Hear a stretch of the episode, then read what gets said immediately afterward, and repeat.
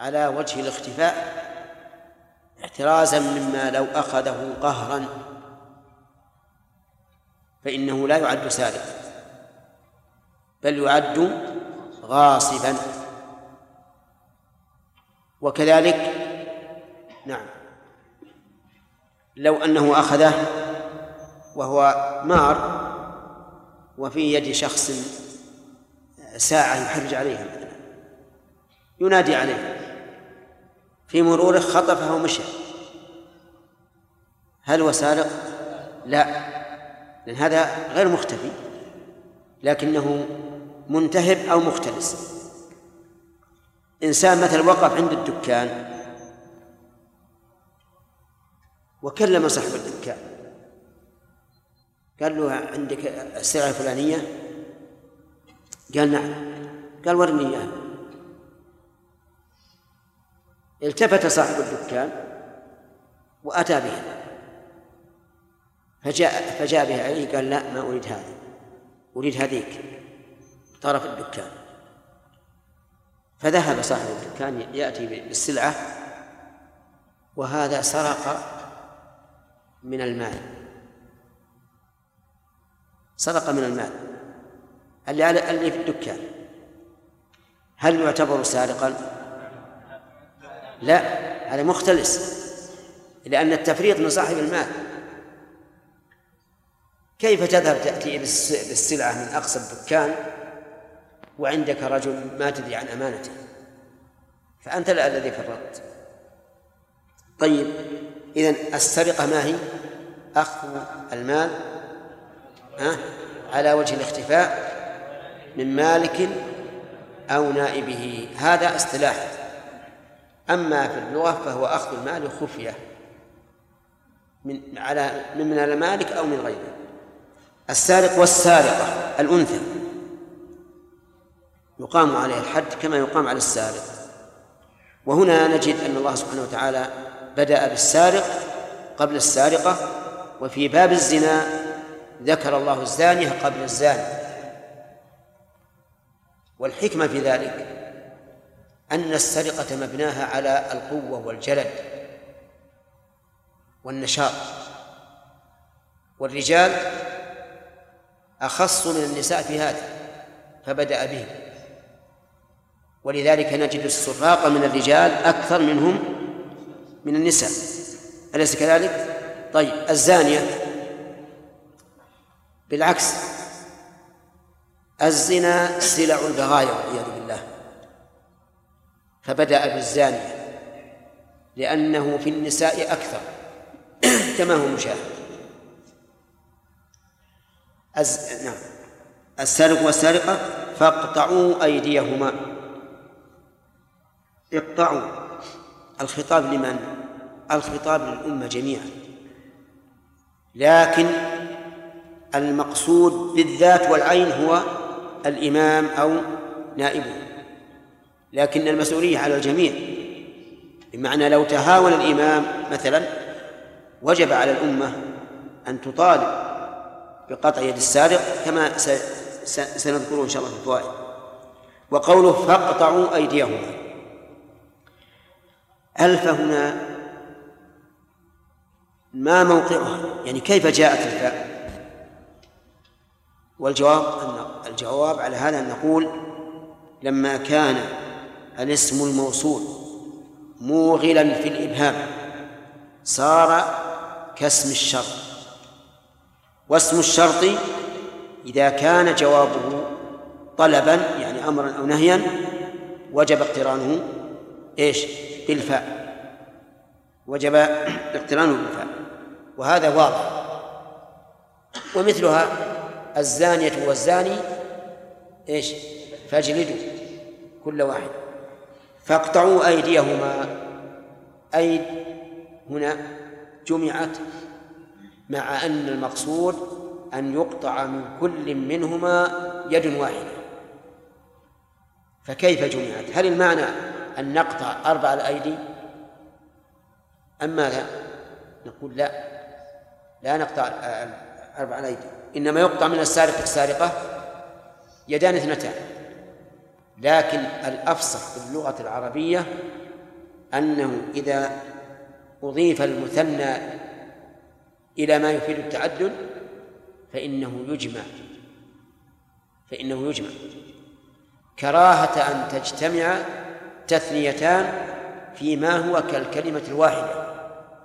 لأن المضاف والمضاف إليه كأنهما كلمة واحدة ولهذا قال الله تعالى إن تتوبا إلى الله اثنتان فقد صغت قلوبكما مع أن الواحدة لها, لها قلب واحد ما جعل الله لرجل من قلبين في جوفه لكن الأفصح في اللغة العربية هو أن يكون المضاف مجموعا إذا أضيف إلى مثنى كراهة إيش اجتماع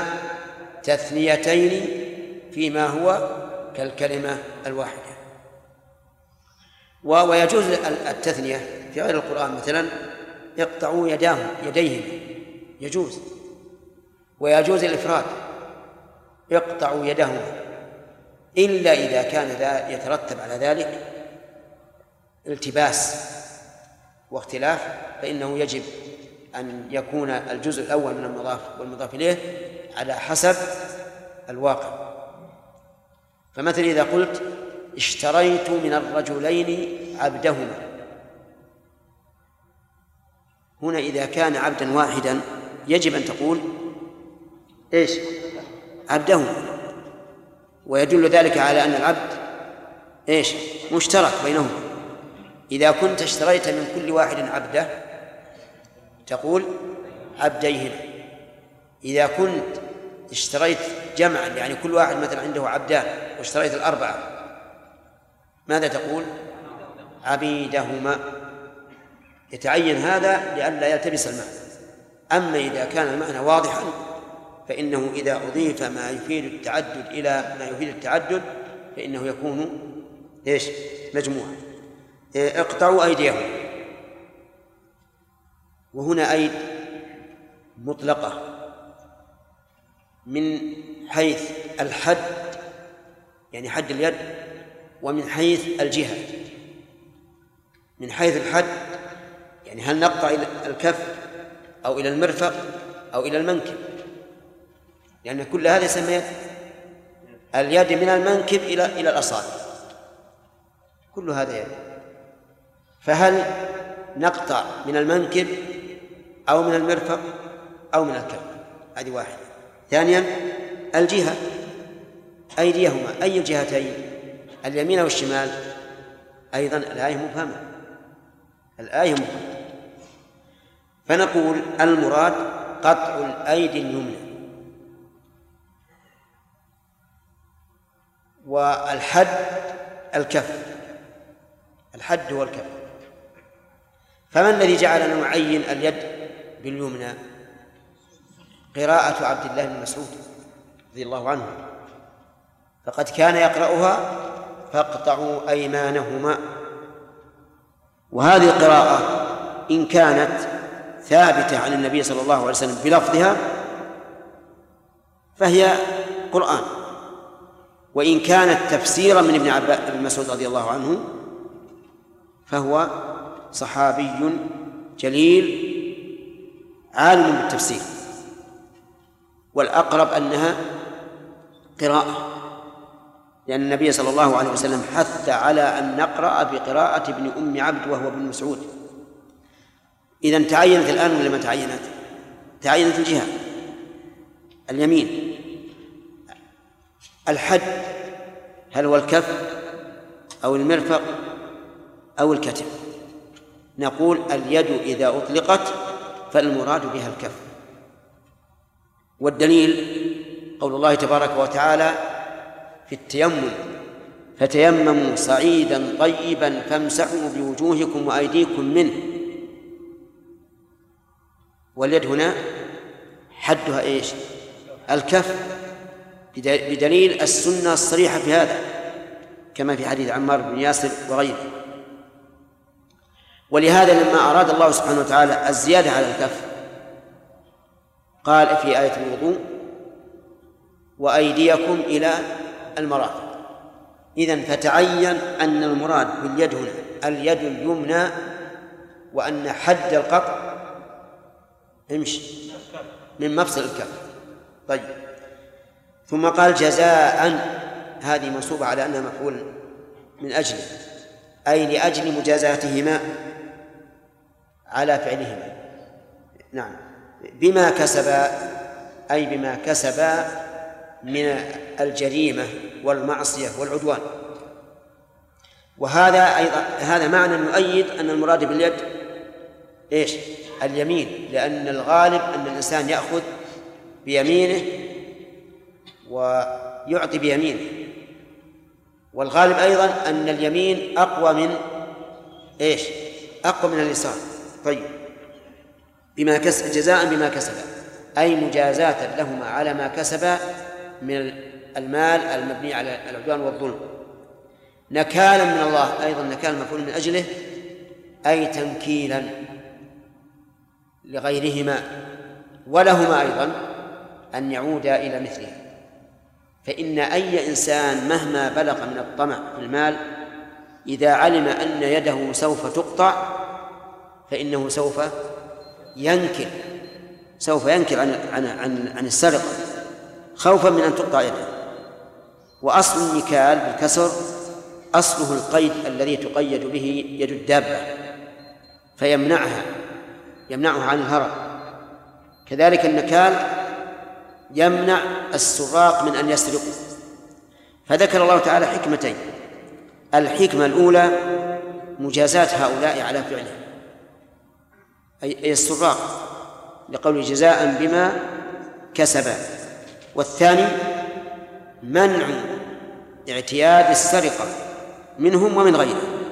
وذلك بقوله نكالا من الله ثم قال عز وجل والله عزيز حكيم ختم الآية باسمين عظيمين من أسمائه أولهما العزيز الدال على العزة والغلبة والقهر والثاني الحكيم الدالة على نفوذ حكمه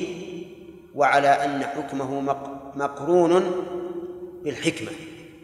لأن حكيم مشتقة من الحكم والحكمة فهو سبحانه وتعالى له الحكم التام وله الحكمة البالغة آه، يذكر أن أعرابيا جلس إلى قارئ يقرأ والسارق والسارقة فاقطعوا أيديهما جزاء بما كسبا نكالا من الله والله غفور رحيم أعرابي بدوا قال اقرأ الآية قراءتك هذا غير صواب فأعاد وقال والسارق والسارقة فاقطعوا أيديهما جزاء بما كسبا نكالا من الله والله عزيز حكيم نعم والله غفور رحيم والله غفور رحيم قال اقرأ قرأها الثالثة فقال والسارق والسارقة فاقطعوا أيديهما جزاء بما كسبا نكالا من الله والله عزيز حكيم قال الآن الآن أصبت لأنه سبحانه وتعالى عز وحكم فقطع ولو غفر ورحم ما قطع فانظر إلى الذكاء من هذا الأعراب لأن لأن ختام الآيات في الغالب يكون مطابقا ولا يرد على ولا يرد على هذا قول الله تبارك وتعالى عن عيسى إن تعذبهم فإنهم عبادك وإن تغفر لهم فإنك أنت العزيز الحكيم ولم يقل فإنك أنت الغفور الرحيم لأنها لأنه ذكر العذاب والمغفرة فكأنه قال أنت عزيز في من تعذب وإيش حكيم في من تثيب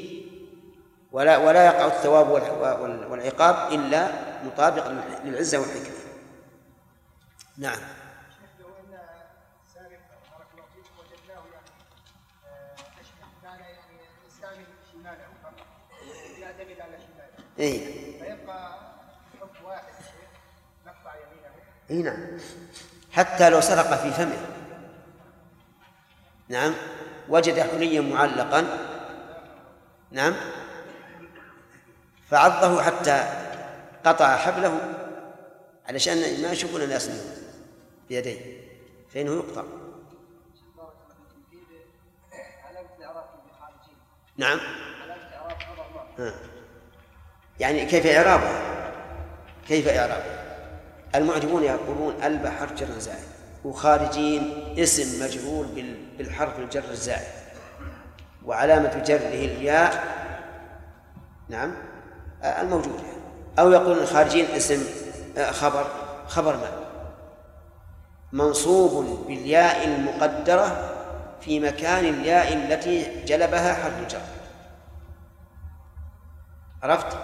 وأنا عندي كما تعلمون عندي توسعة في مسألة النحو أقول إن شئت قول علامة جره أو علامة نصب الياء فنقول اشترك في في تسلط العامل يعني تسلط عليها عاملان فعمل فيه فتكون علامة للجر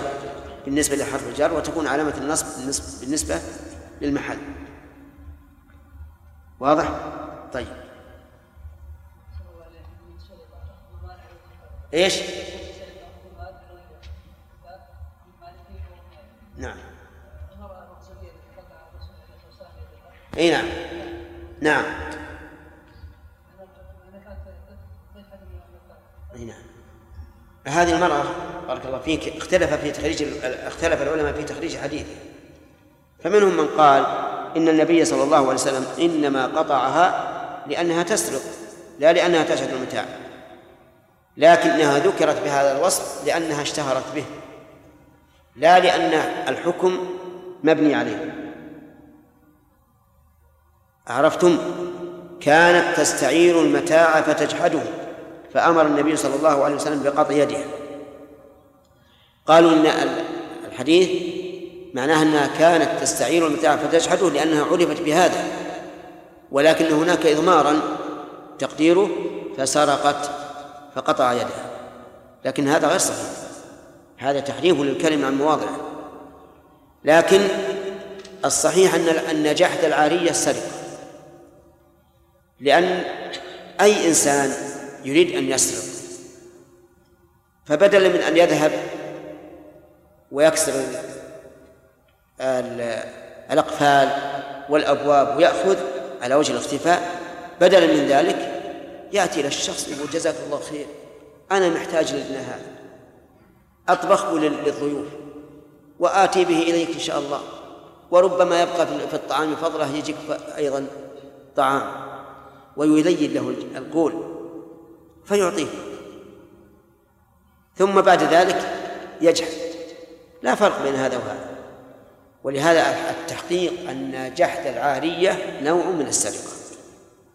لأنه يعني أخذ المال على وجه الاختفاء نعم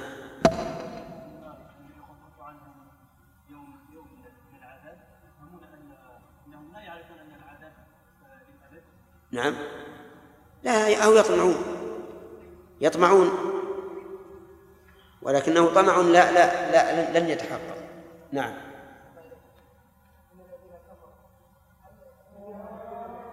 ايش؟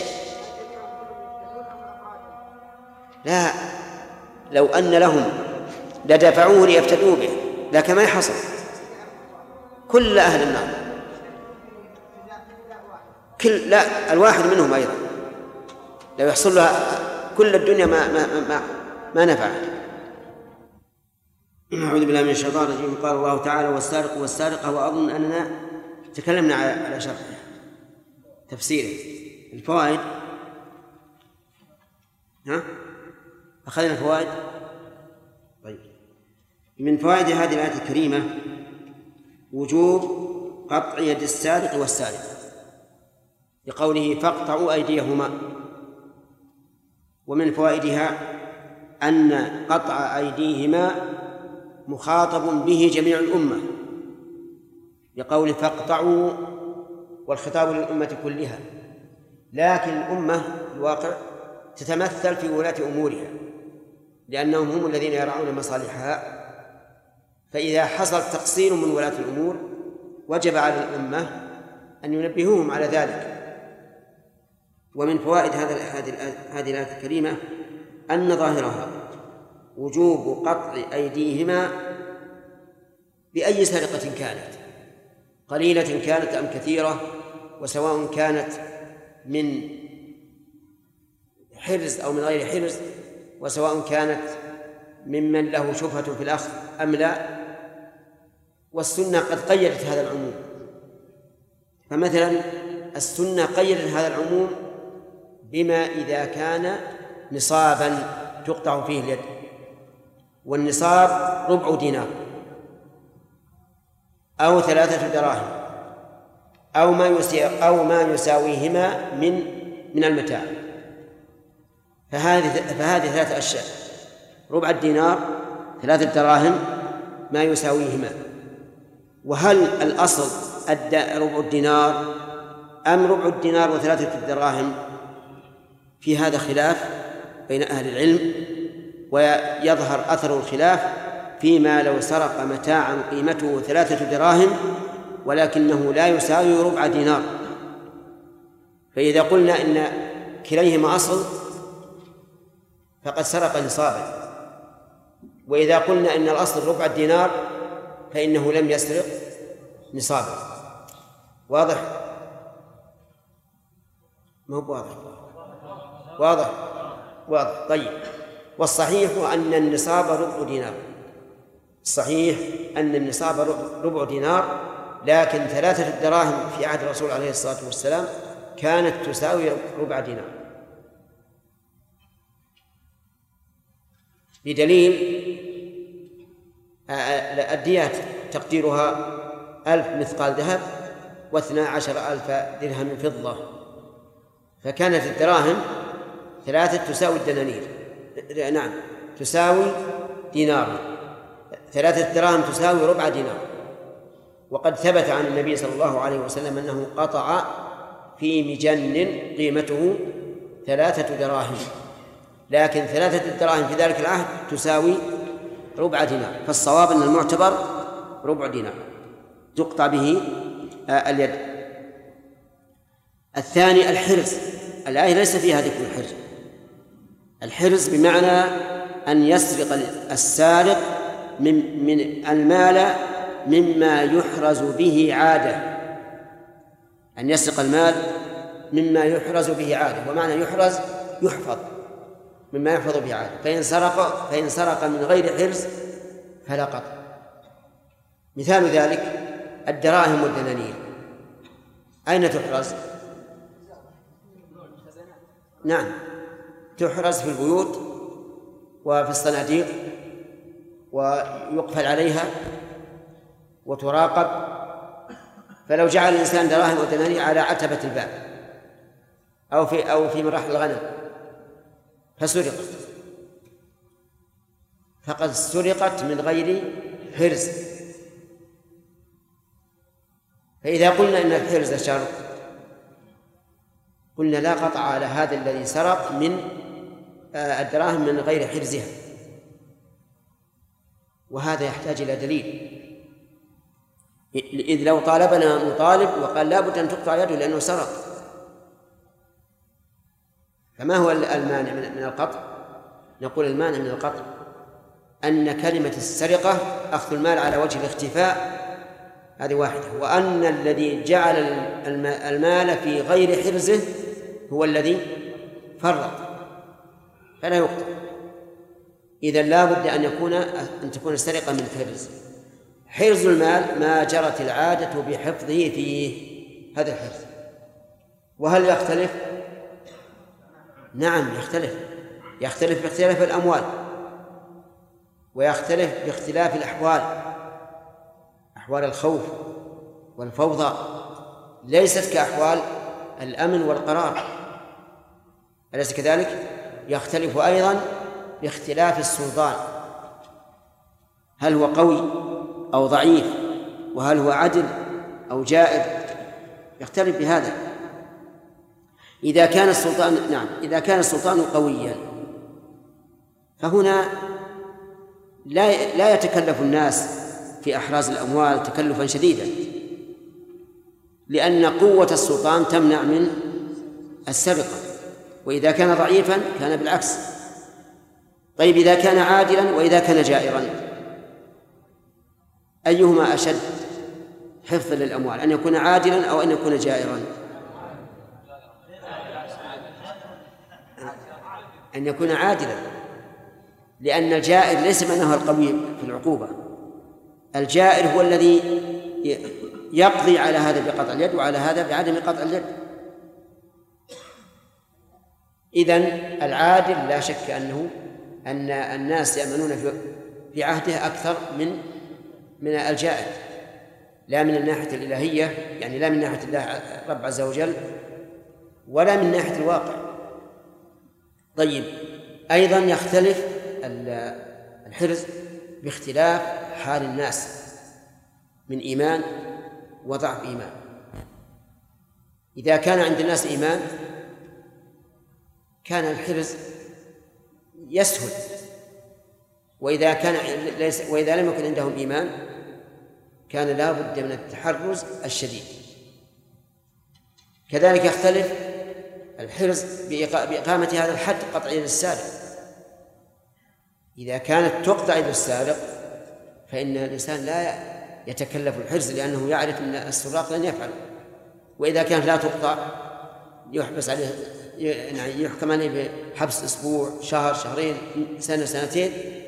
فإنه يجب التشديد في الحرز المهم أن الحرز يختلف باعتبارات متعددة لكن لا بد لثبوت القطع من أن تكون السرقة من من حرز طيب يشترط أيضا أن يكون المسروق مالا محترما فلو سرق الإنسان آلة له فإن آلة له ليست محترمة ولا قيمة لها شرعا فهل إذا سرق آلة له فخمة تساوي خمسة آلاف عشرة آلاف يقطع لا لأنه إيش غير محترم لأنه مال غير محترم من أصل طيب فإن كان غير محترم بوصف مثل أن يسرق حليا على صورة آه، داب على صورة أسد وما أشبه ذلك هذا غير محترم لوصف لأن الصورة يجب طمسها أو كسرها إذا كانت ما يكسر فهل يقطع أو لا نقول يقطع اعتبارا بإيش بالأصل أنه مال محترم إذا لا بد أن يكون مالا محترما وهو الذي له قيمة شرعا فأما غير المحترم فلا يقطع به لأنه ليس بمال شرعي ولا يتقوم وليس له قيمة ولا ثمن يشترط أيضا انتفاء الشبهة ألا يكون للسارق شبهة فلو سرق من بيت المال لو سرق من بيت المال فإنها لا تقطع يده لماذا؟ لأن له شبهة إذا أن له حقا في بيت المال كل واحد له حق في بيت المال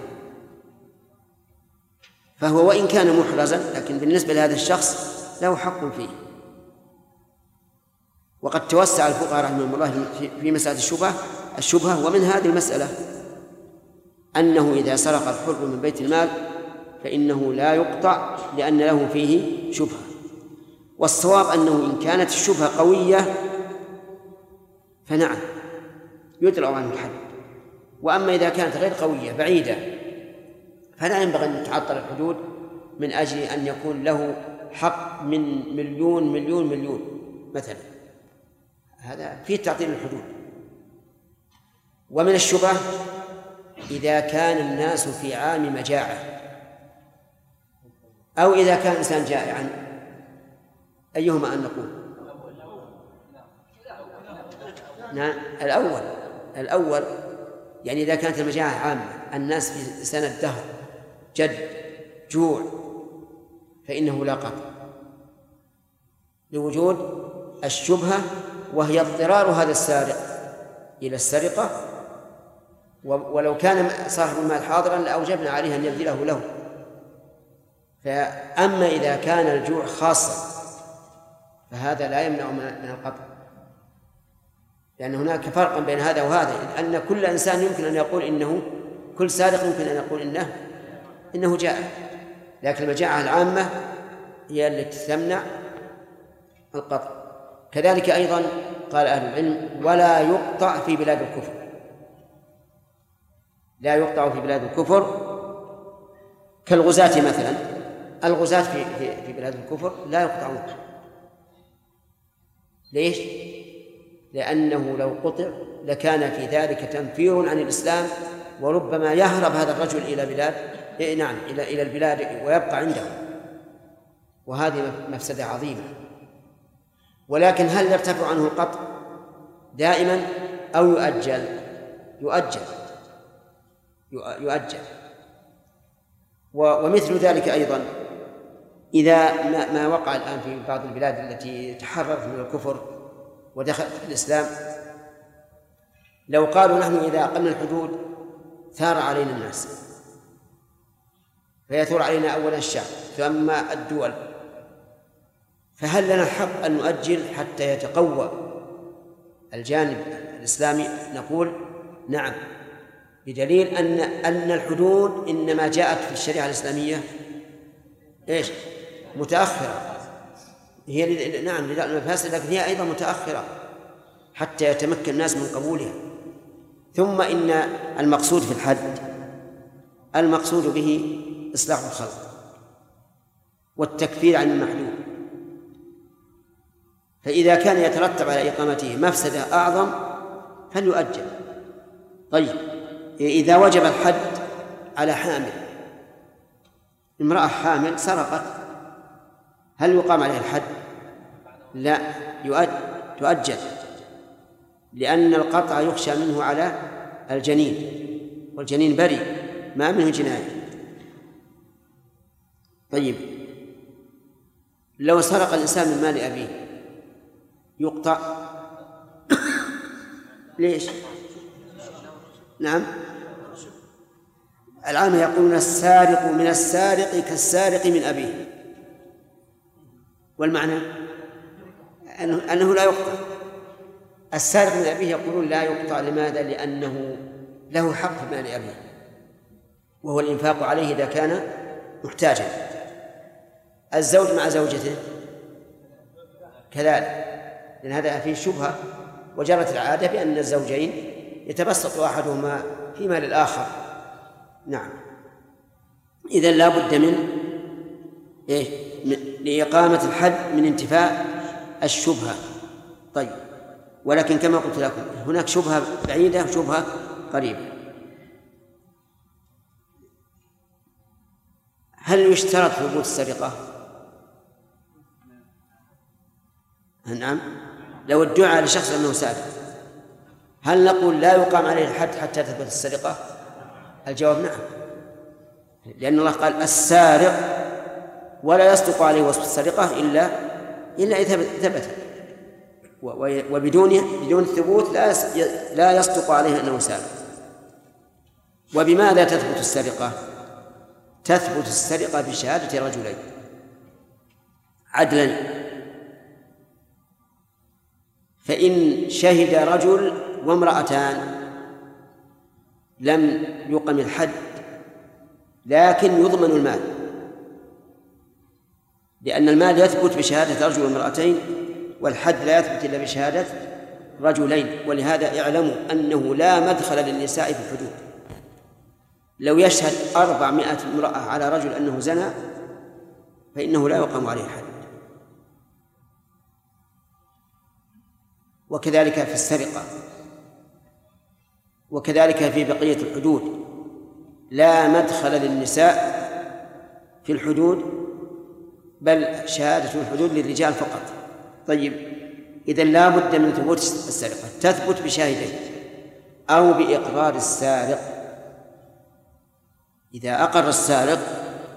فإنها تثبت السرقة لكن هل يشترط تكرار الإقرار أو لا في هذا خلاف بين العلماء منهم من يقول لا بد أن يكرر الإقرار مرتين كل مرة بإزاء شاهد لأنه لا بد من شاهدين فلا بد أن يقر مرتين فلو أقر مرة لم تثبت السرقة وقال بعض أهل العلم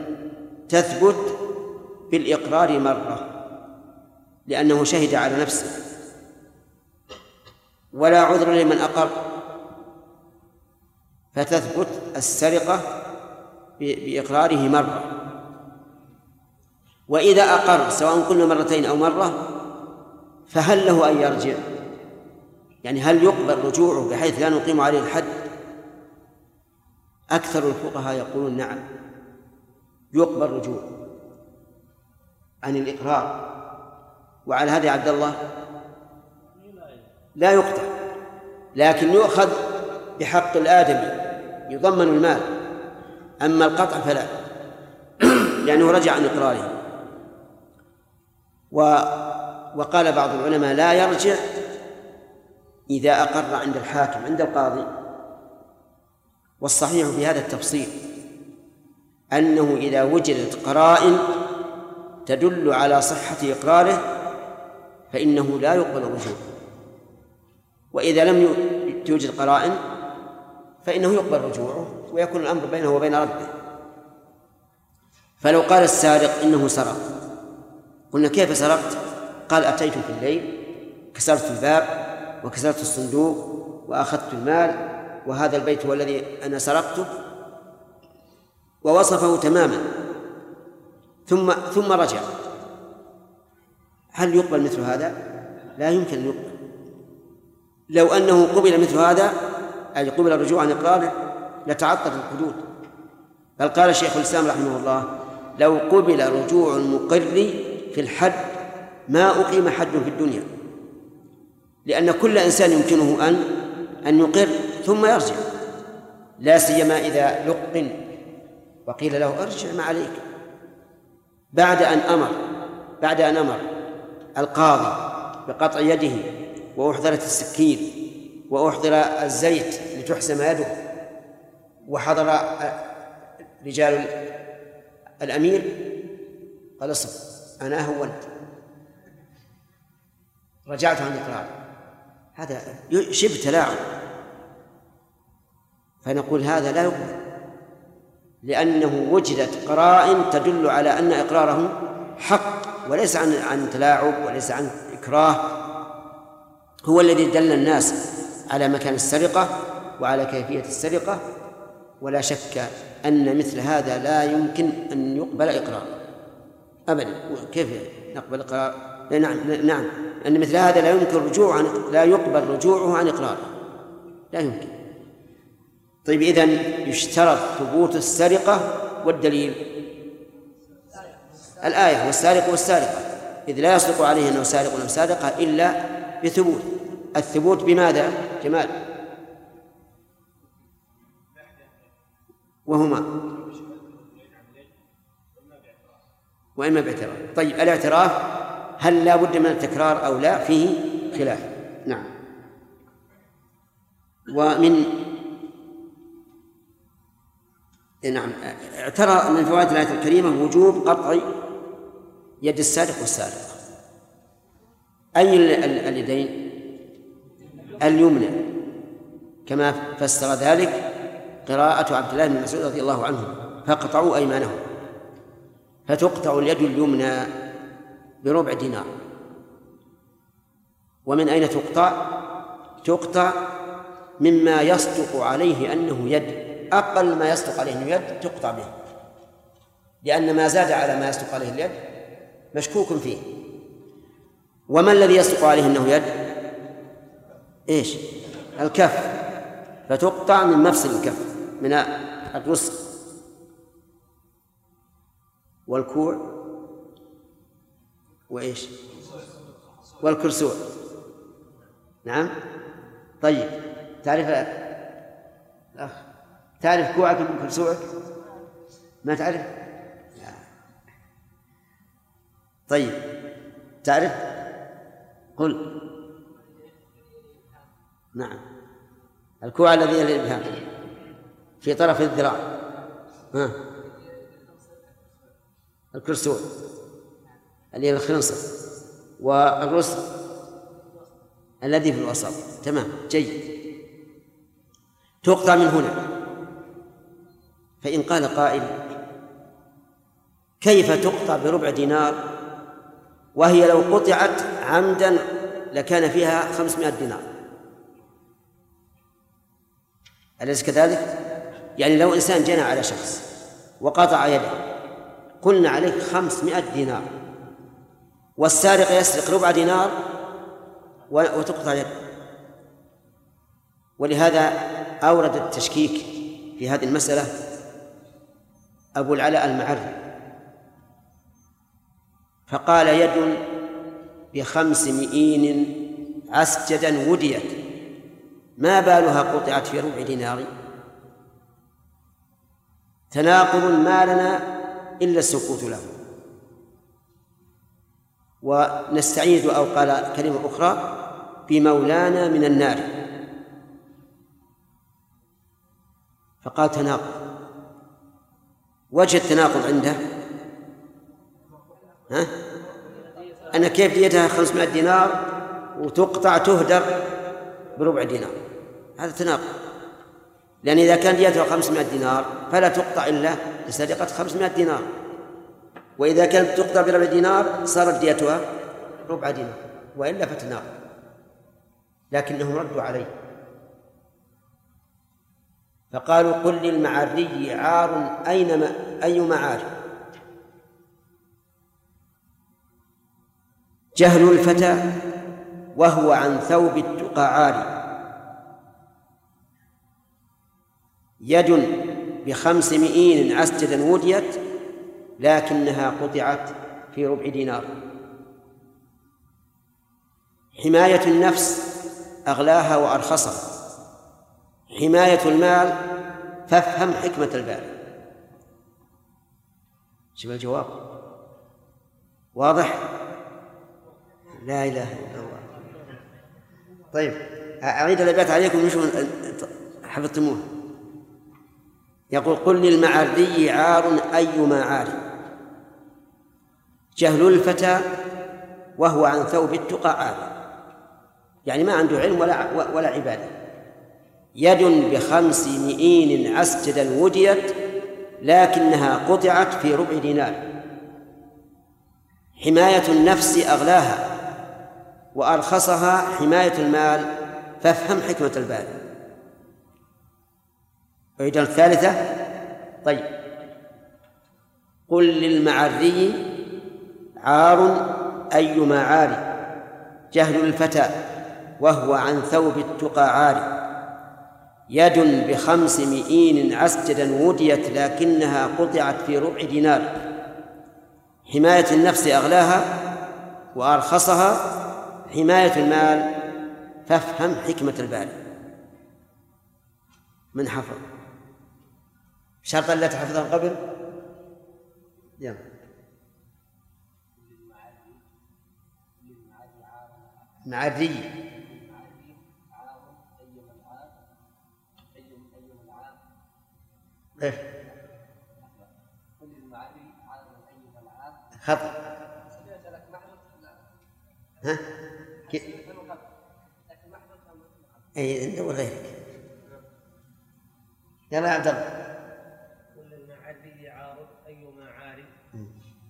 جهل الفتى وهو عن ثوب التقى عارف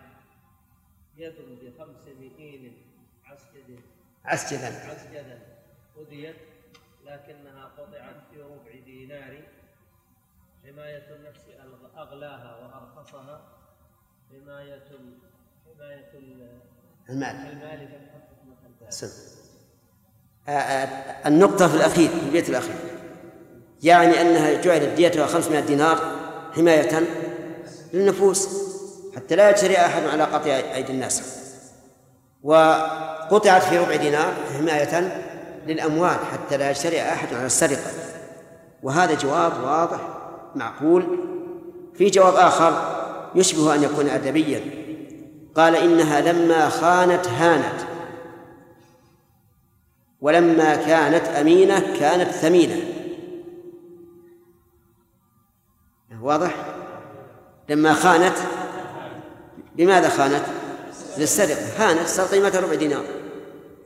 ولما كانت أمينة كانت ثمينة كان قيمة قيمتها كم؟ 500 دينار وعلى كل حال هذه أجوبة في الواقع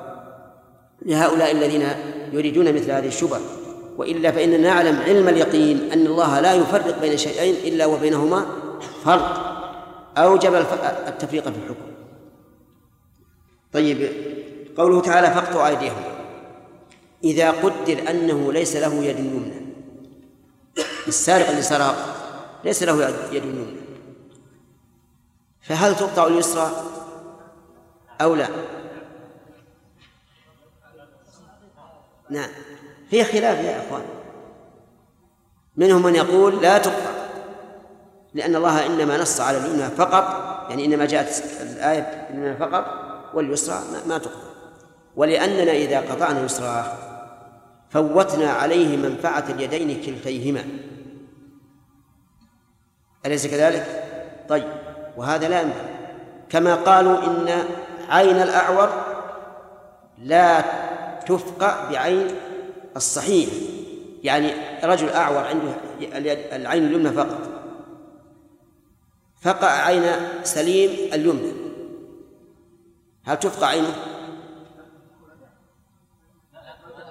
ما فهمت نعم السؤال آه، رجل سليم العينين سليم العينين فقع عين الأعور نعم لا بالعكس نعم أعور ليس عنده إلا العين اليمنى فقع عين اليمين عين رجل اليمنى وهو سليم هل نفقع عين الأعور نعم المشهور من المذهب لا لا نفقه لأننا إذا فقأنا عينه فوتنا عليه البصر كله وهو لم يفوت البصر على على المجني عليه وقد قال الله تعالى العين بالعين وعين الأعور تؤدي البصر كله فلا مساواة فأقول إن بعض العلماء يقول إذا لم يكن للسارق إلا يد يسرى فإنها لا تقطع لأن ذلك يفوت عليه إيش منفعة اليدين ولذلك أمر الله عز وجل في قطاع الطريق أن تقطع أيديهم وأرجلهم من خلاف لأن لا تتعطل اليدان جميعا فمنهم من يقول لا تقطع اليد اليسرى ومنهم من يقول تقطع وإذا فوتنا عليه ذلك فهو الذي جنى على نفسه لأننا إنما قطعناها ليش؟ لأنه هو الذي صرف هو الذي جنى على نفسه والمسألة تت... يعني تت... تتجاذب فيها الأدلة طيب إذا لم يكن له يدان هل نقطع الرجل؟ لا هذه لأنها ليست من جنسه ما نقطع الرجل طيب إذا كانت اليمنى شلاء نقطعها؟ شلة تقطع لا عامة تقطع ولا نقول إننا لا نقطعها ونقطع اليد السليمة بل نقطع الشلاء طيب قوله فاقطعوا أيديهما هل يجب علينا عند القطع أن نفعل ما يمنع نزيف الدم ولا نتركه ينزف الدم يموت الأول يجب أن نفعل ما يمنع نزيف الدم وألا ندعه يموت لأن المقصود قطع اليد طيب هل يجوز هل هل يجوز أو يلزم أن نبنج هذا السارق عند قطعه نعم يجوز يجوز أن نبنج هذا لأنه يحصل القطع على البنج وعدمه بخلاف القصاص لاحظ لو أن رجلا قطع يد إنسان وحكمنا بالقصاص وقال بلج يده علشان قطع يد الجان فإننا لا نبنجه بل نذيقه الألم كما أذاق هو ألم المجني عليه وهذا فرق واضح فيما سبق آه، يحسمون الدم بأن يأتوا بزيت يغلونه على النار فإذا قطعت اليد غمسوا طرف الذراع بهذا الزيت وإذا غمس انغمس تسددت أفواه العروق لكن في ظني الآن أن الطب ترقى وأنه يمكن إيقاف الدم بدون هذه العملية والواجب أننا نسلك أسهل ما يكون بالنسبة لإيقاف الدم لأن المقصود هو إتلاف اليد وقد حصل فإذا وجدنا طريقا يمكن فيها إيقاف الدم غير الحسم الذي ذكره العلماء واستعملوه فيما سبق فإننا نستعمله طيب إذا إذا سرق مرة ثانية إذا سرق مرتين هل نقطع غير اليمنى؟ نقول إذا كان ذلك قبل القطع فإنه لا تقطع إلا اليد اليمنى يعني لو سرق عشرين مرة قبل أن نقطعه ما نقطع إلا يدا واحدة فإن قطعناها أول مرة ثم سرق ثانية فإنها تقطع رجله اليسرى لا يده اليسرى بل رجله اليسرى لقول الله تبارك وتعالى في المحاربين فاقطعوا أيديهم آه، نعم أن تقطع أيديهم وأرجلهم من خلاله يكون اليد اليمنى والرجل اليسرى لئلا يتعطل جانب منه كامل عن المنفعة فإن سرق ثالثة نعم فقد قال فقد قال بعض أهل العلم قبل المسألة الأولى قد ذكرناها بعض العلماء يقول إذا تكرر منه منه السرقة بعد القطع فإنه لا يقطع لأن الله إنما أباح قطع اليد اليمنى فقط والأصل احترام المسلم فلا يقطع لو تكرر 20 مرة ما لا يقطع إلا اليمنى فقط لكن إذا لم يندفع أذاه إلا بالحبس أو القتل فعلنا ما يندفع به أذاه أما أن نقطع شيء من أعضائه والله عز وجل إنما ذكر قطع يد يد واحدة فلا لكن المشهور عندنا في المذهب أنه تقطع رجله اليسرى إلحاقا له بمن؟ بالمحاربين طيب فإن قطع الثالثة آه، فإن سرق الثالثة فإنه لا يقطع وقال بعض العلماء إنها تقطع يده اليسرى كم يبقى عنده؟ رجل واحد فإن سرق الرابعة فقال بعض أهل العلم إنها تقطع رجله اليسرى اليمنى وش يبقى له؟ لا ما يبقى شيء فإن سرق الخامسة سمع أحد العوام رجلا يحدث في المسجد وقال هذا القول قال تقطع اليد اليمنى ثم الرجل اليسرى ثم آه، اليد اليسرى ثم الرجل اليمنى ثم إن سرق قتل فقال العام على البديهة قال طيب بماذا يسرق وهو ما له لا يديه ولا رجليه نعم لكن لكن الواقع يمكن يسرق يمكن يسرق يعني باقي عنده الذراع ويستطيع مثلا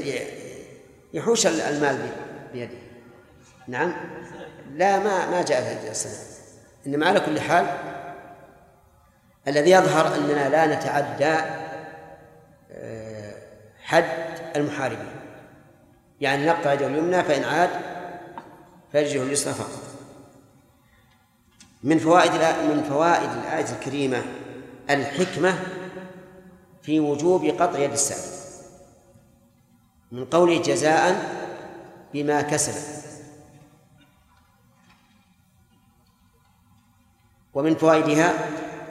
أن العقوبة من جنس العمل وإن شئت فقل الجزاء من جنس العمل لأنه لما سرق والغالب أن الأخذ والإعطاء بأي يد باليمين قطعت يده فإن قال قائل يلزم على قولكم بقطع الآلة التي سرق بها أن توجبوا قطع ذكر الزاني فما الجواب؟ ايش؟ اي نعم الجواب على كل حال واضح لنا الزاني ذكر له له عقوبة خاصة والسارق له عقوبة خاصة نعم لكن حتى أيضا في الحكمة المعقولة إن هذا دليل سمعي لكن حتى بدل عقلي الضرر الذي يترتب على قطع الذكر ليس كالضرر الذي يترتب على قطع قطع اليد لأن هذا يلزم قطع النسل ومصادمة ما يريده الرسول عليه الصلاة والسلام من هذه الأمة وهو تكثير النسب وحكم أخرى فلذلك لم يوجب الله تعالى أن يقطع ذكر الزاني بل أوجب الجلد والتغريب لغير المحصن والرجم للمحصن ومن فوائد الآية الكريمة الرد على الجبرية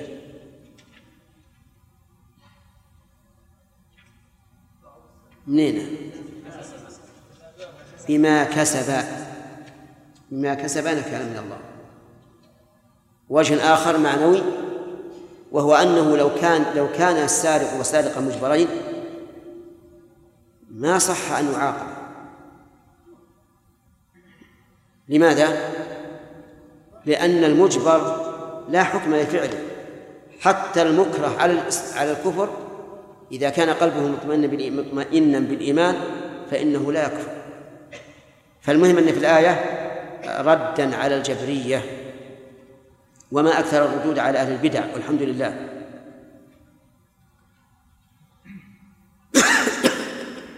بقية الفوائد إن شاء الله الدرس القادم نعم يا أخي نعم أخا يقطع نعم شيخ بارك الله فيكم اذا لم آه، يقام الحد على السارق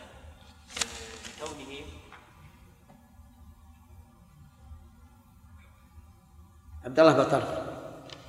يقول انه يريده عند باب المسجد واحد يريد عبد الله باطرف عند باب المسجد نعم اذا لم يقم الحد على السارق نعم ولد إذا إذا لم يقم إذا لم نقم الحد على السارق لكونه مقطوع لليمين نعم أو أو الأعور الذي قطع عينه فكيف نضمنه نعم كيف يعني كيف يقام عليه الحد؟ ما يقام عليه الحد يعني لكن لكن الإمام أن يعزره لأن هذه معصية ليس فيها حد نعم لو أراد السائل بعد أن يجد أن يجيبها سؤال جيد يعني لو حاول أن السارق أن يجري عملية لرد يده هل يمكن من هذا؟ ها؟ لا يمكن لأن المقصود نعم المقصود قطعها طيب لو كان قصاصا اقتص منه ثم أراد أن يجري عملية لردها هل نقول القصاص حصل؟ نعم القصاص حصل لا شك ما نعم، في إشكال لكن هل نقول إنه إذا ردها نمنعه؟ الظاهر أن لا نمنع بخلاف السرقة السرقة للشارع قصد في إتلاف هذه اليد والقصاص المقصود منه أن تقطع يد الجاني كما قطعت يد المجني عليه ولهذا لو أن المجني عليه لو فرض أنه رد آه، رد يده وعادت سليمة مئة بالمئة ما يقطع الجانب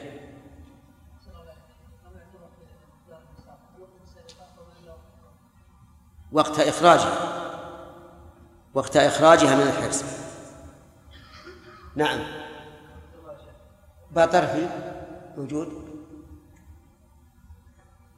عبد الله بطرفي شنو هذا ما تي هذا الورقة هذه بعد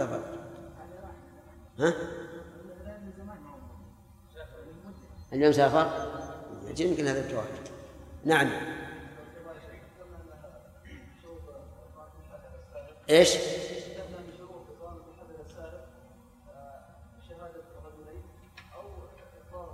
نعم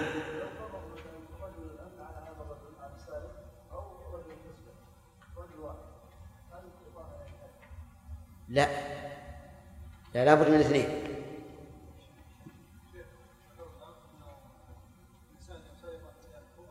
ايش؟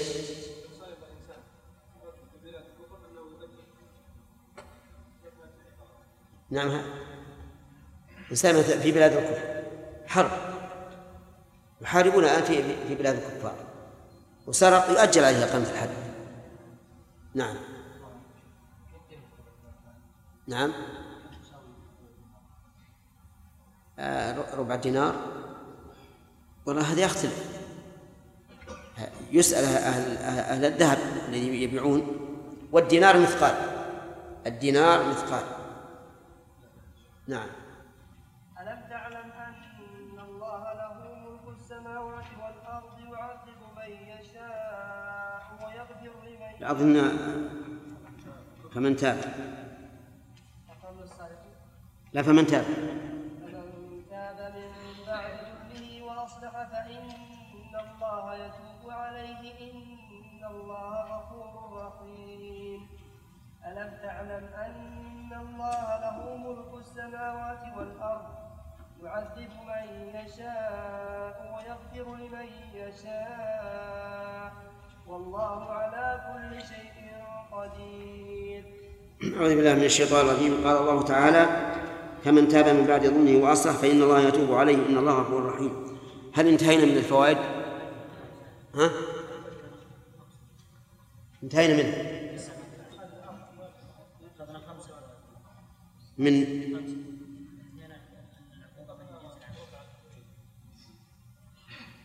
طيب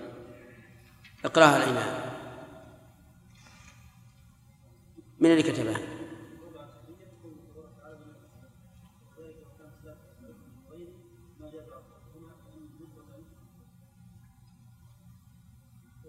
الخمس الفوائد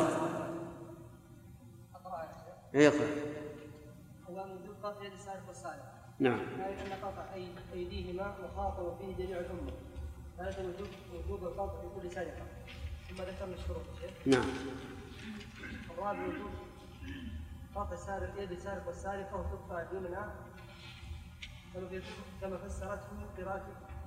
بقطع اليمنى بقطع اليمنى الخامس أن الجزاء العمل. طيب. نعم. السادس الجبرية. نعم طيب فيها جبرية. بسم الله الرحمن الرحيم من فوائد الآية الكريمة الرد على الجبرية وذلك من عدة أوجه من جهة السارق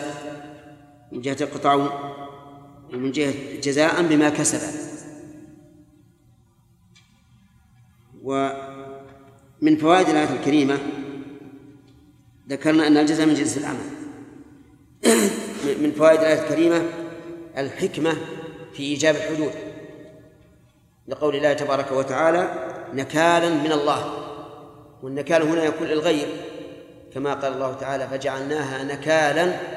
لما بين يديها وما خلفها فإن من علم أن يده ستقطع بالسرقة سوف ينكل عنها ولا يسرق ومن فوائد الآية الكريمة آه، بيان أن الله سبحانه وتعالى مع كمال رحمته ورأفته فإنه شرع الحدود وأوجبها شرعها وأوجبها لأن ذلك عين الرحمة إذ لولا الحدود لفشت بين الناس المعاصي لكن الحدود تردعهم إذا لم يردعهم الإيمان ولهذا يقولون إذا خلى الإنسان من الوازع الديني فإنه يقرع بالرادع السلطاني ومن فوائد الآية الكريمة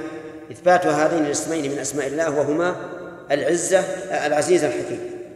وما أكثر ما يقترنان في القرآن الكريم لأن بهما تمام السلطة وكمالها والعزيز يعني أنه ذو العزة والعزة ذكر ابن القيم رحمه الله لها ثلاثة معاني العزة بمعنى الغلبة ومنه قوله تعالى ليخرجن الأعز منها الأذل ومنها قول الشاعر أين المفر والإله والإله الطالب والأشرم المغلوب ليس الغالب المعنى الثاني للعزة يعني أنه سبحانه وتعالى ممتنع عن كل نقص مأخوذ من الأرض العزاز يعني الصلبة التي آه، لا يعني لا تنال إلا بقوة ومعاول كبيرة وحديدة والثالث العزة التي هي كماله أي كمال وصفه وهو العزيز بعزة هي وصفه فالعز حينئذ ثلاث معاني أما الحكيم فإن الحكيم مشتق من من معنيين المعنى الأول الحكم والمعنى الثاني الحكمة لأن هذه المادة الحا والكاف والميم تدل على هذين على الحكم وعلى الحكمة يعني الإحكام فأما الحكم فإن فإن حكم الله تعالى نوعان النوع الأول الحكم القدري والنوع الثاني الحكم الشرعي مثال الأول قول الله قول الله تبارك وتعالى عن أخي يوسف فلن أبرح الأرض حتى يأذن لي أبي أو يحكم الله لي يعني يقدر هذا حكم كوني والحكم الكوني لا بد من وقوعه إذا حكم الله تعالى بالشيء كونا فلا بد أن يقع أما الحكم الشرعي فمثله قوله تعالى في سورة الممتحنة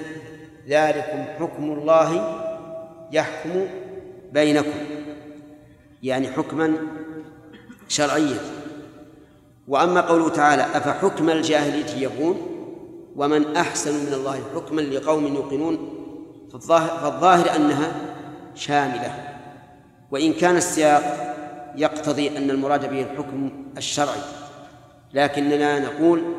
إن السبب إن العبرة بعموم اللفظ لا بخصوص السبب فقول من أحسن من الله حكما يشمل الحكم الكوني والحكم الشرعي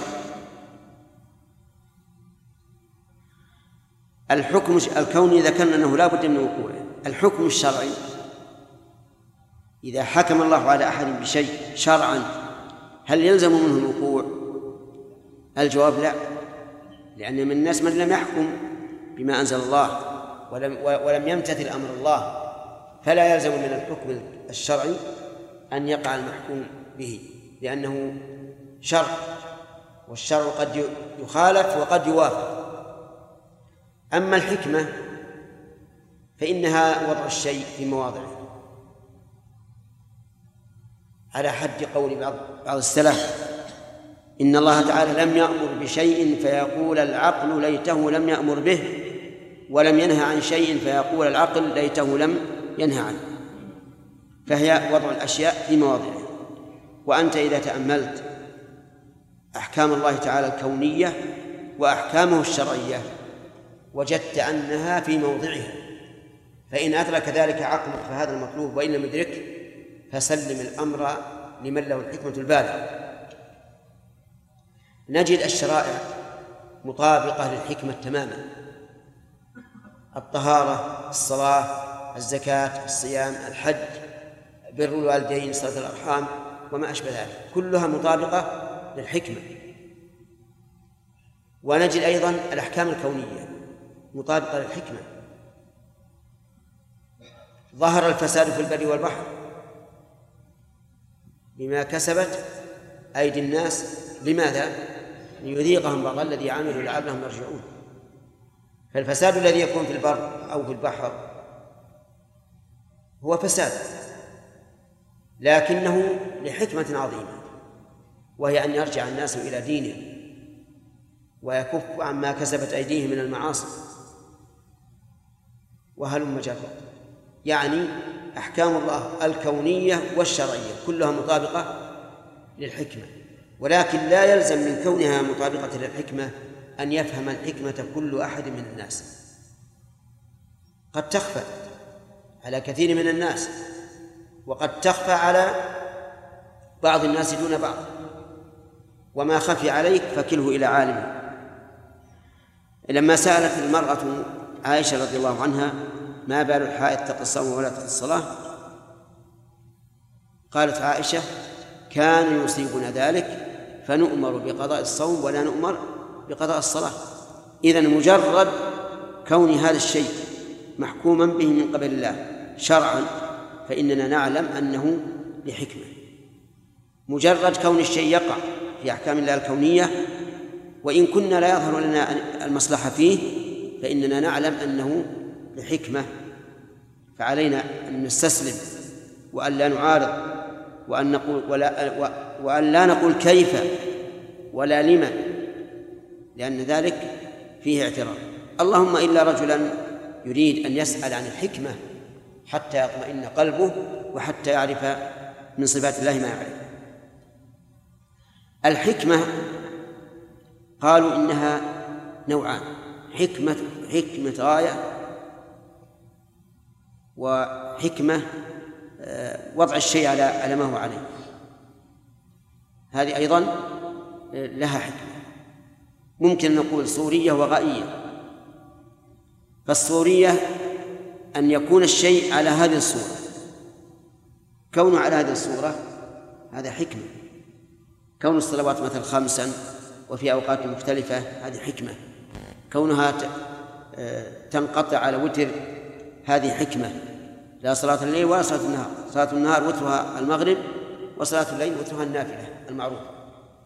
هذه حكمة كون هذه الأمور المشروعة لغاية أيضا حكمة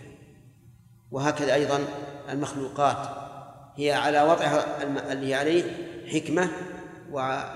والغاية التي تصل إليها هذه المخلوقات لا شك أنها حكمة فصار الحكيم مشتق من الحكم والإحكام الذي هو الحكم والحكم نوعان كوني وشرعي والحكمة نوعان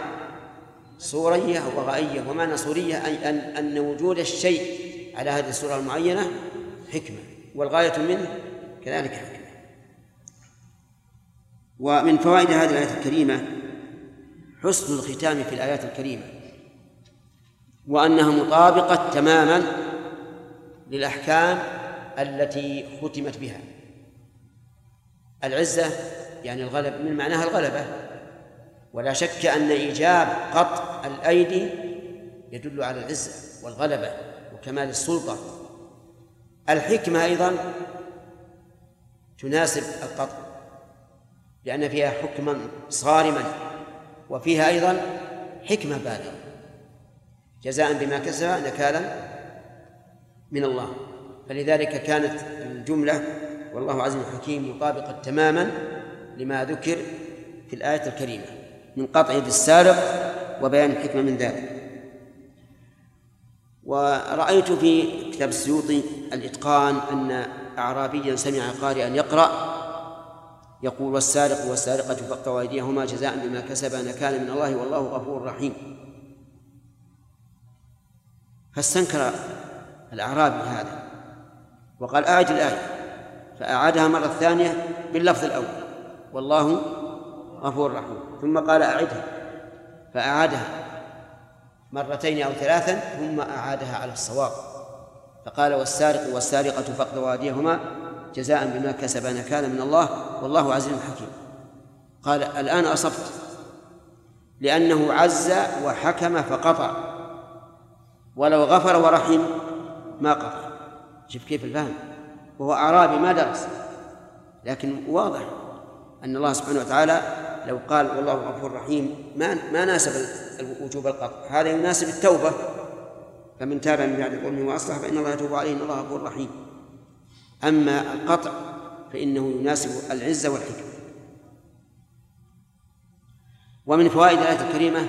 الرد على كل ناعق يقول إن قطع الأيدي وحشية وأن ذلك يستلزم أن يكون نصف الشعب أشل ليس له إلا إذن واحد مأخوذا من قوله والله عزيز حكيم فيقال بل هذه هي عين الحكمة وعين الصواب لأنه لو ترك الناس لحصلت الفوضى وابتزاز الأموال والسطو على الآمنين فكان قطع اليد لا شك أنه هو الحكمة وانظر إلى الشعوب التي تطبق هذه الحدود الشرعية كيف تقل فيها الجريمة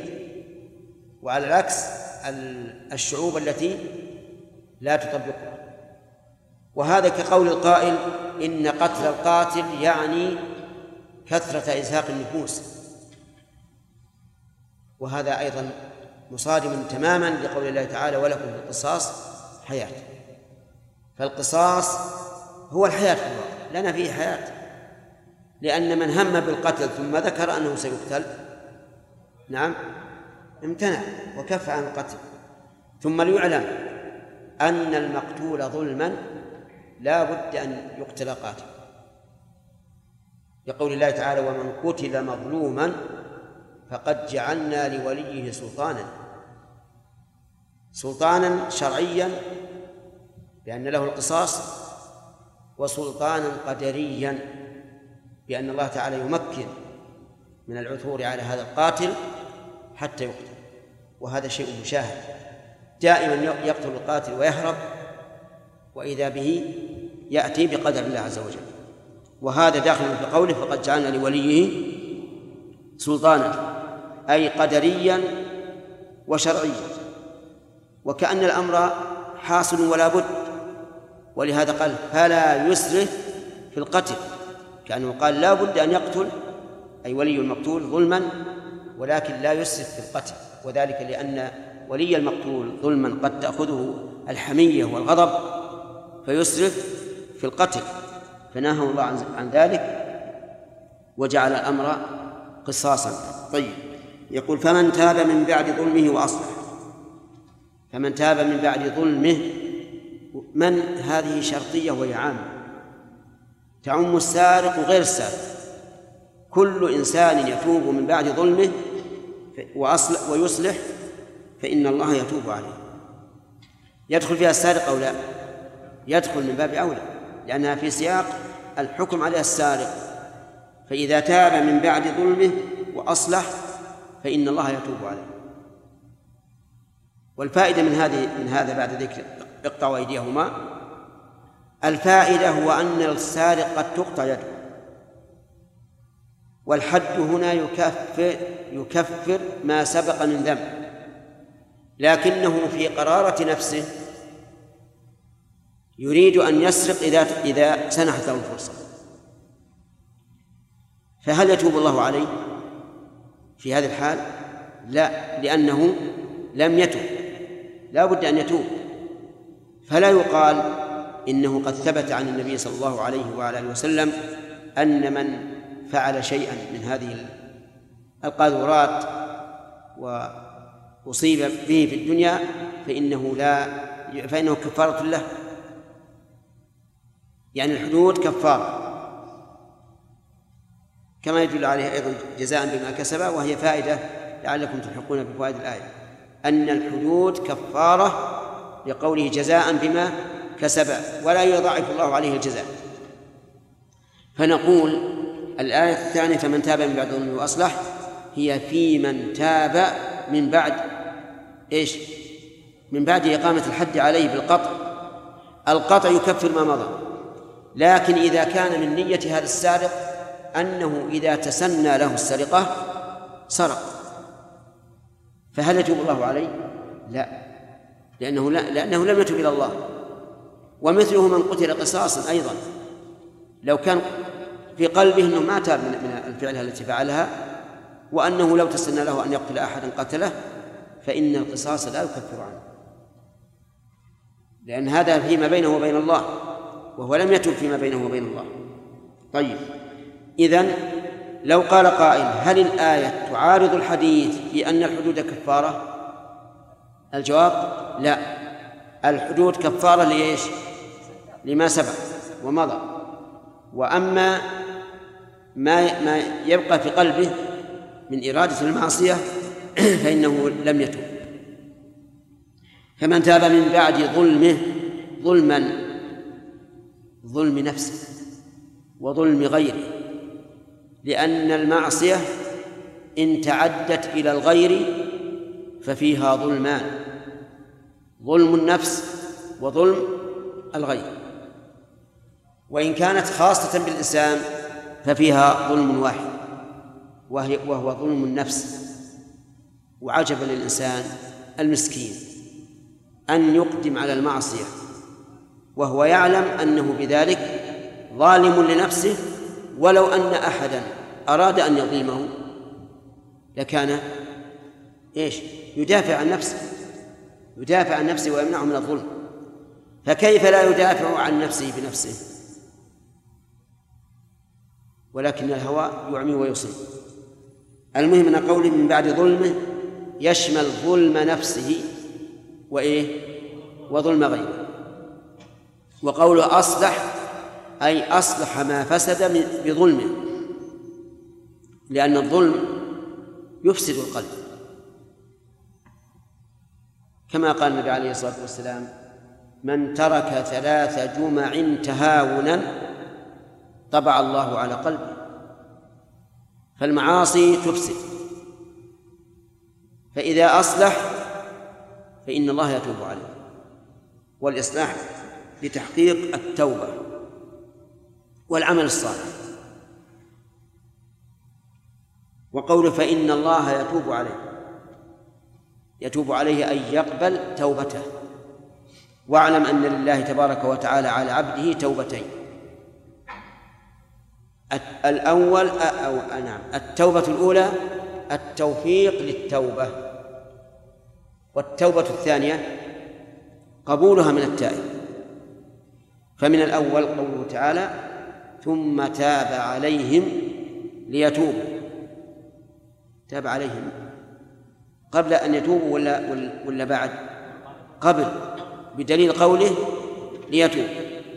هذه التوبة توبة التوفيق أن الله يوفق الإنسان للتوبة فيتوب إلى ربه عز وجل وأما قبول التوبة فمثل قوله تعالى وهو الذي يقبل التوبة عن عباده ومثل هذه الآية فإن الله يتوب عليه أي يقبل توبته وهل يصح في هذا أن الله يتوب عليه أن تكون بمعنى يوفقه للتوبة نعم لا لقوله فمن تاب فهو الآن قد وفق فإن الله يتوب عليه أي من هذا الظلم الذي تاب منه فإن الله يتوب عليه إن إن الله غفور رحيم طيب قوله من تاب وأصلح نحن قلنا أصلح ما فسد بظلمه وذلك بتدارك الواجب إن أمكن تداركه وبالإقلاع عن عن المحرم فلا يستمر عليه هذا هو الإصلاح ولا بد منه فإن الله يتوب عليه إن الله غفور رحيم الجملة هنا جملة مؤكدة جملة مؤكدة بإيش؟ بإن إن الله غفور رحيم من أجل طمأنينة العبد التائب بأن توبته لن تذهب سدى وقوله غفور رحيم هذان اسمان كريمان من أسماء الله مقترنان كثيرا في القرآن لأن بالأول زوال المكروه وبالثاني حصول ايش؟ المحبوب فالأول غفور يعني للذنوب والثاني رحيم يعني أنه يوصل الخير إلى عباده بمقتضى رحمته سبحانه وتعالى الغفور هنا اسم فاعل أو صفة مشبهة أو صيغة مبالغة نقول الظاهر والله أعلم أنها صيغة مبالغة وليست اسم فاعل اسم الفاعل مثل قوله غافل الذنب وقابل التوب لكن هذه صيغة مبالغة وجاءت بصيغة المبالغة لكثرة غفران الله تعالى لعباده ولكثرة من غفر لهم فما أكثر ما يغفر الله لنا ذنوبنا بما شرع لنا من أسباب المغفرة وما أكثر الذين غفرت ذنوبهم فلهذا جاء هذا الاسم بصيغة المبالغة فما هي المغفرة؟ المغفرة هي ستر الذنب والتجاوز عنه هذا معناه وإنما قلنا بهذا من أجل أن نطابق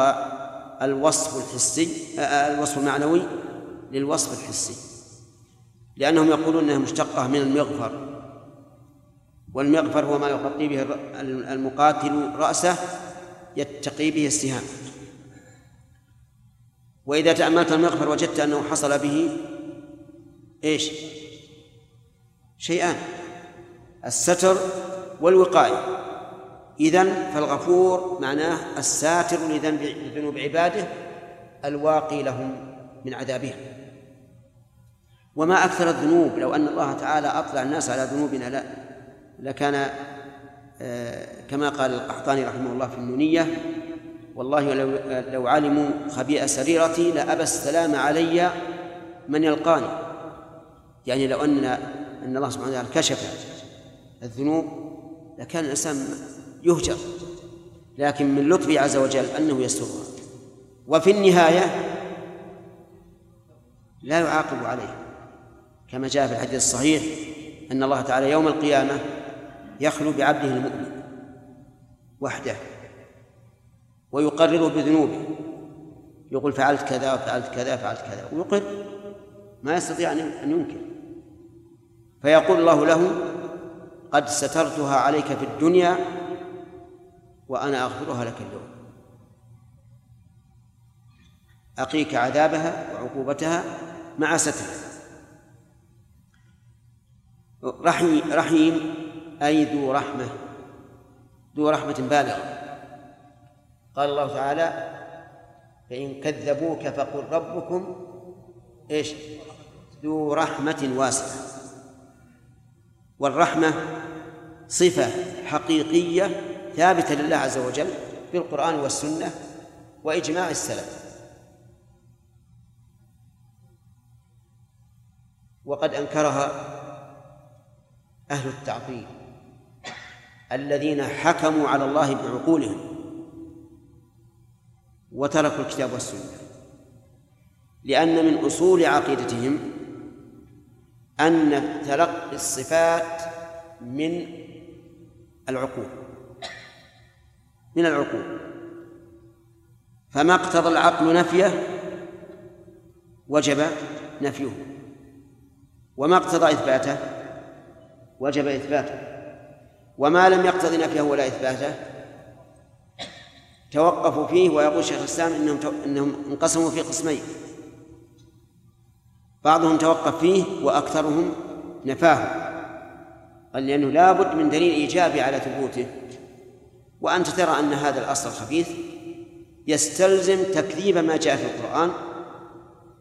وإثبات ما لم يأتي في القرآن لأنهم إذا قالوا إذا إذا أثبت العقل شيئا أثبتناه يعني سواء وجد في الكتاب والسنة أم لا وإذا نفى شيئا نفيناه هذا في معبودهم وإلههم يتصرفون هذا التصرف ولا شك الإنسان إذا تأمل هذه القاعدة الخبيثة لوجدها خطرا عظيما ولولا أنهم يعذرون بأنهم قالوا ذلك تأويلا لكان أمرهم خطيرا جدا نحن نؤمن بأن الله تعالى رحمة هم لا ينكرون الرحمة يعني إنكارا يعني أنهم ينكرونها إنكار تكذيب لكنهم ينكرونها إنكار تأويل ولذلك لم يكفروا لو أنهم أنكروها إنكار تكذيب إيش لكفروا يعني هذا تكذيب الخبر لكنهم لكنهم ينكرونها إنكار تأويل ويقولون إن الرحمة استمع الرحمة هي الثواب أو إرادة الثواب إما الثواب وتعلمون أن الثواب شيء منفصل عن الله عز وجل مخلوق بائع من الله وإرادة الثواب صفة في ذات الله لكن هم يقرون بالإرادة يثبتون الإرادة التي هي أحد أو التي هي إحدى الصفات السبع وعجبا أنهم يثبتون الإرادة بطريق خفي وينكرون الرحمة مع أن طريقها واضح الإرادة يقولون نحن نستدل بأن الله مريد بالتخصيص يعني